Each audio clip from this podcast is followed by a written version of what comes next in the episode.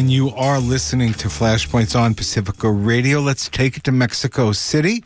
We're joined by Greg Palast, uh, the author of The Best Democracy Money Can Buy, and a film uh, by that same name, Fighting for Your vote from coast to coast and now outside the coast. Uh, and, uh, well, uh, Greg, welcome back to Flashpoints. Where are you? What's going on? Congratulations. Uh, oh, buenas noches, and thank you for that. Um, down for two reasons. Yeah, I've, I've received the International Reporting Award from the Association of uh, of Mexican uh, Journalists, which is actually the Latin American prize from all around the journalists of Latin America recognizing my work, which includes your work.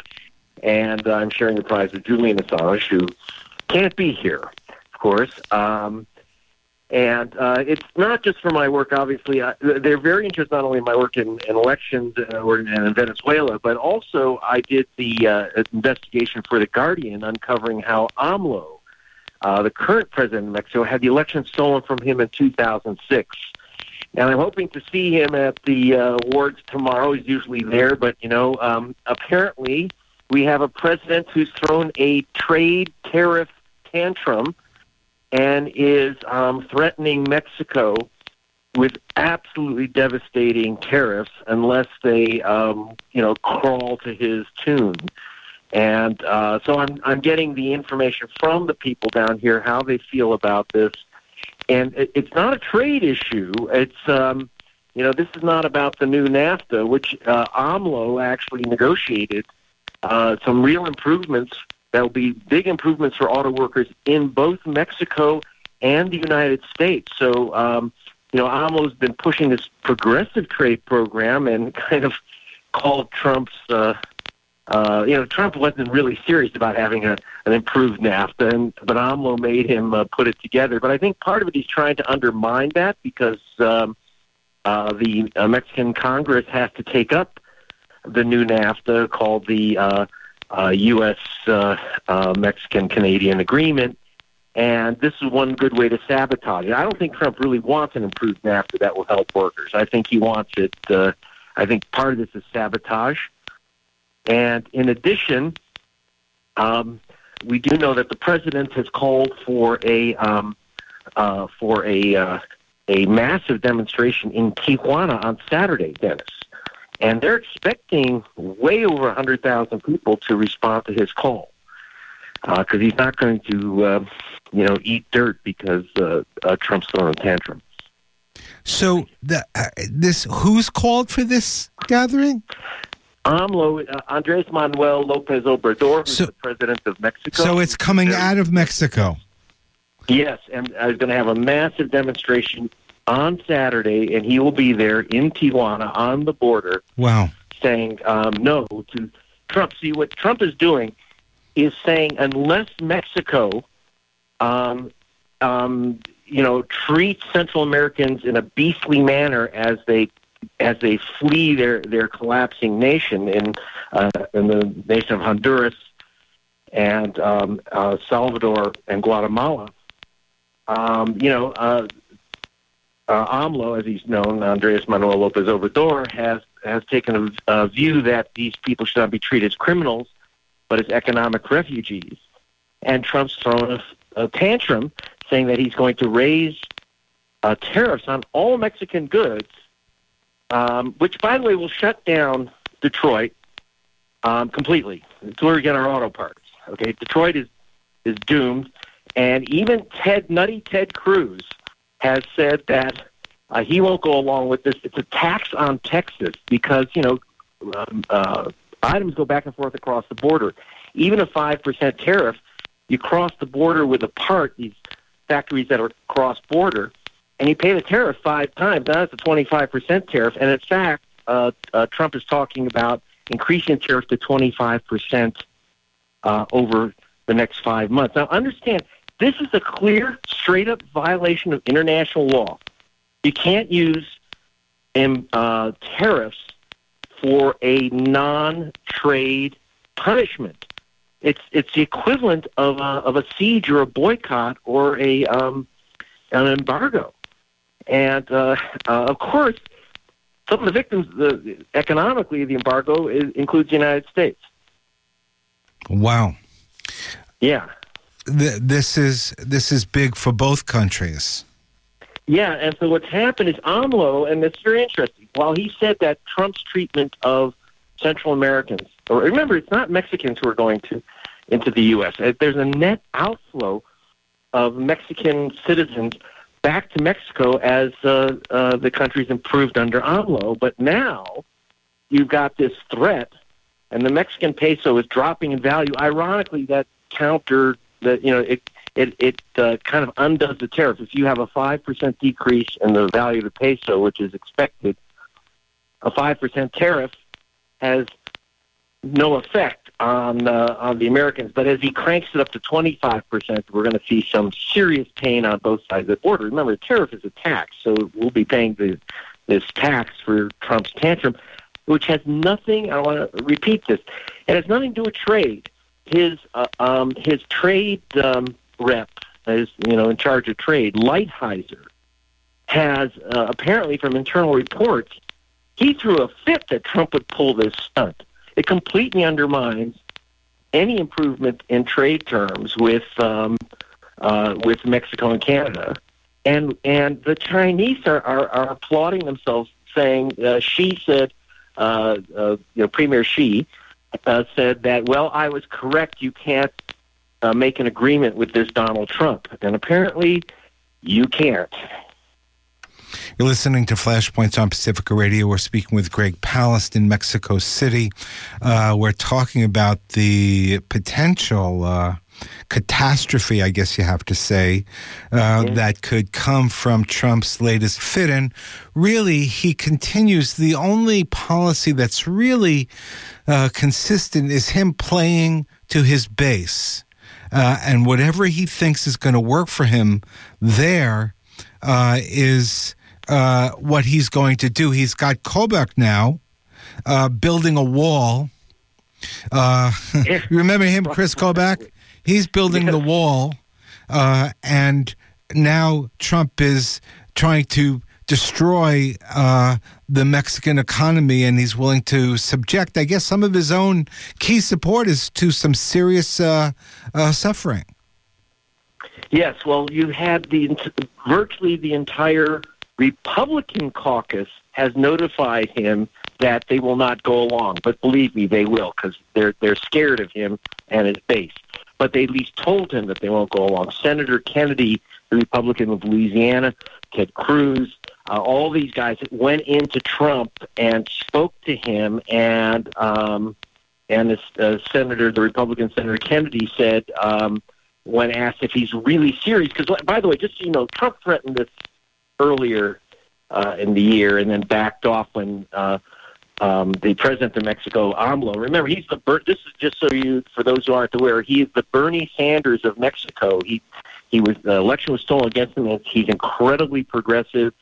He has taken down the uh, the Mexican uh, um, billionaire elite in the old regime. I mean, he's incredibly progressive, and he's trying to enforce this new progressive program. And here, Trump is, uh, of course, shooting his legs out.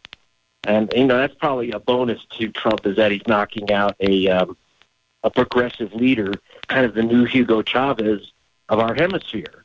And um, so almost, but AMLO's position is Donald Trump is not my enemy. Whether I like it or not, it doesn't matter. He has he's a, he's the president of the United States, our key ally, and he will he's trying no matter what Trump says, he's trying to maintain a tone of respect. But he does say we are not going to eat dirt and we are not going to treat people like criminal dogs because they're fleeing Honduras. Keep in mind, Trump this year created the crisis when he cut off all aid to Honduras Guatemala and Salvador saying they haven't enough done enough to stop people from uh, reaching the U.S. border. Keep in mind, the United States, with with all its powers, Donald Trump can't pe- keep people from going to the border, and these are broke states. Honduras is basically a failed state. How are they going to stop anyone from doing anything? And and I have to say, uh, AMLO is actually the president of Mexico, uh, he's progressive and he's been sympathetic, but he has moved troops to the border telling Hondurans uh, sorry, you know, it's just we, we can't, you know, we can't absorb all of Honduras into Mexico. He did offer asylum in Mexico. He's offered work permits, uh, humanitarian asylum, etc. But you know, there's a limit to you know, literally, Mexico can't take in the entire population of Central America because Trump's lost his mind. And because the United States policy it has been a profound failure. We talk about Honduras. Hillary Clinton is busy sustaining a coup uh, in that country, bragging yes, we, about. Yeah, let's uh, go back. Thank you. Let me go back to that. It's very important. You have to understand when did this mass exodus of Hondurans occur? Remember, it's not Mexicans crossing the Mexican border. It's Honduras coming all the way up 2,000 miles from Mexico, a horrifically dangerous journey because they are prey to all those gangs. Um, you know, and AMLO's try to give them, the president of Mexico try to give them some sanctuary, but there's limits and um, it all started when, unfortunately, Barack Obama and his Secretary of State Hillary Clinton fomented a coup d'etat against the, the leftist elected government of Honduras. And what they got is not really a right wing government, they got a gangster government and, and basically drug lords and gangsters dividing up the country into kind of warlordships and uh, terrorizing the nation. It's basically a failed state now, and you got a state. You know, our State Department created a failed state, and now you're one. They're wondering why people are fleeing Honduras. And the U.S. is sending, has already sent, uh, shall we say, national security agents to see what they could do to restrain the people from leaving Honduras. Of course, that's like um, you've got a burning building full of people, and what you're going to do is close the freaking door and let them burn to death. Well, to give you an idea how bad the situation is, how Trump's mishandling of Honduras is, is that um, you know Kirstjen Nielsen, who who resigned, it was over cutting off the aid to uh, as Homeland Security chief it was over cutting off the aid to Central America. She says this will just cause a massive exodus into the U.S. The second thing is that even that even that kind of nutcase criminal Flynn, who was national security advisor for a short time before his arrest, um, even he said, and Mattis too from the defense said, you have to help the people of Central America so that they have jobs and protection, and they don't have to flee to, to survive.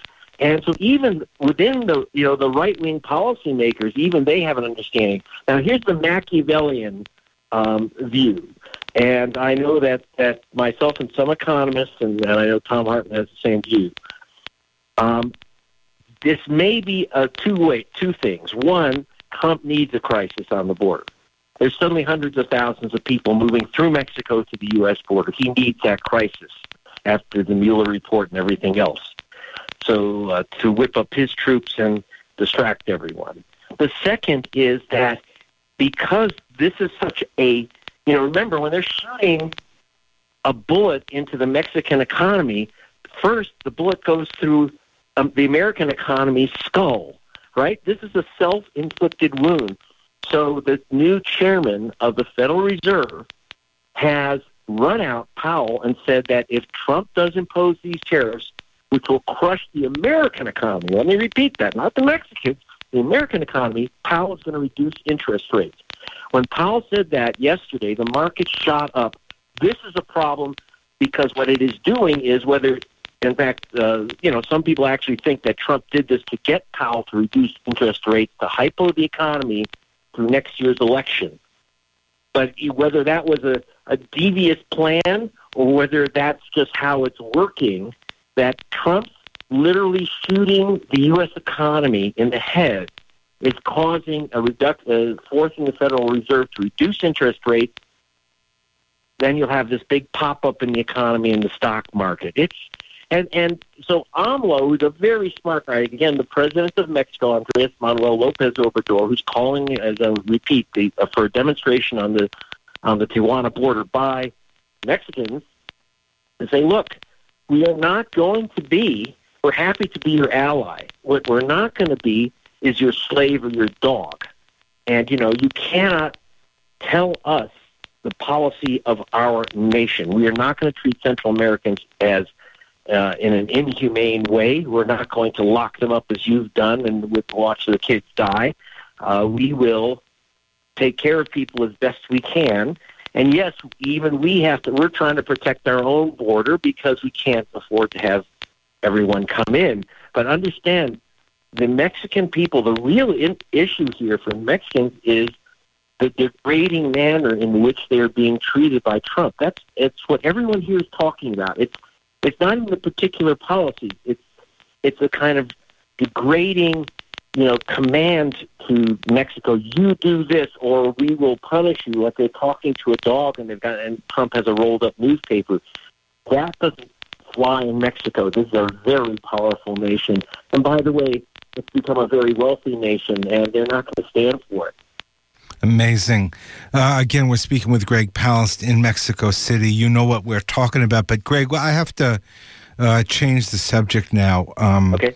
Uh, there were revelations coming out of uh, Australia. Uh, that the federal police there have pulled. you. I guess we're going to have to turn this into a verb or something.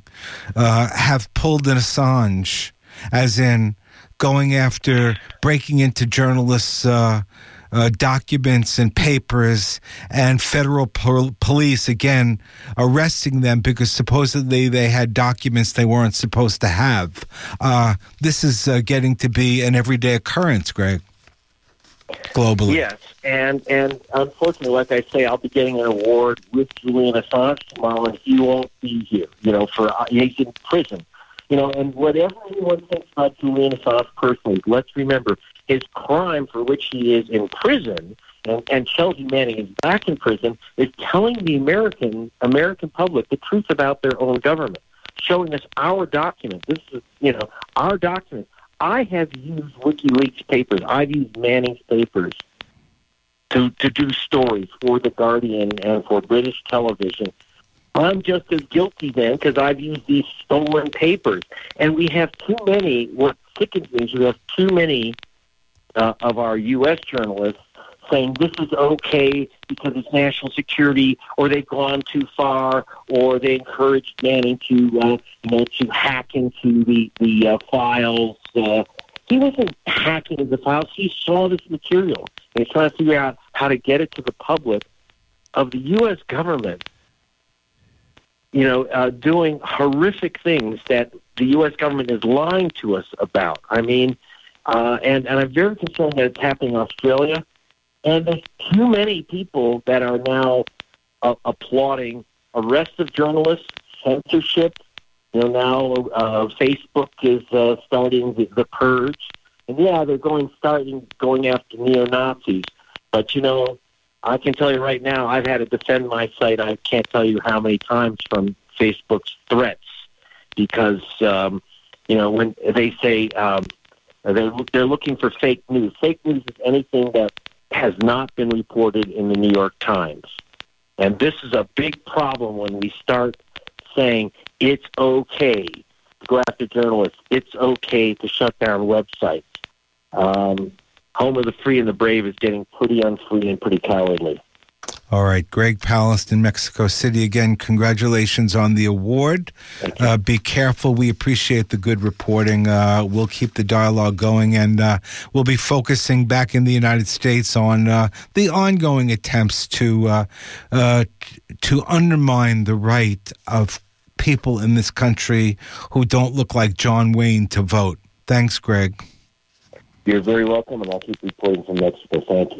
All right. And you are listening to Flashpoints on Pacifica Radio. My name is Dennis Bernstein. This is your daily investigative news magazine.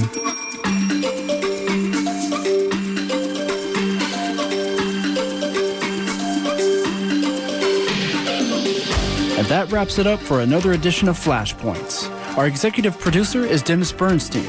Our roving producer and producer of Flashpoints in Espanol is Miguel Gavilan Molina. Our technical director is Mike Biggs.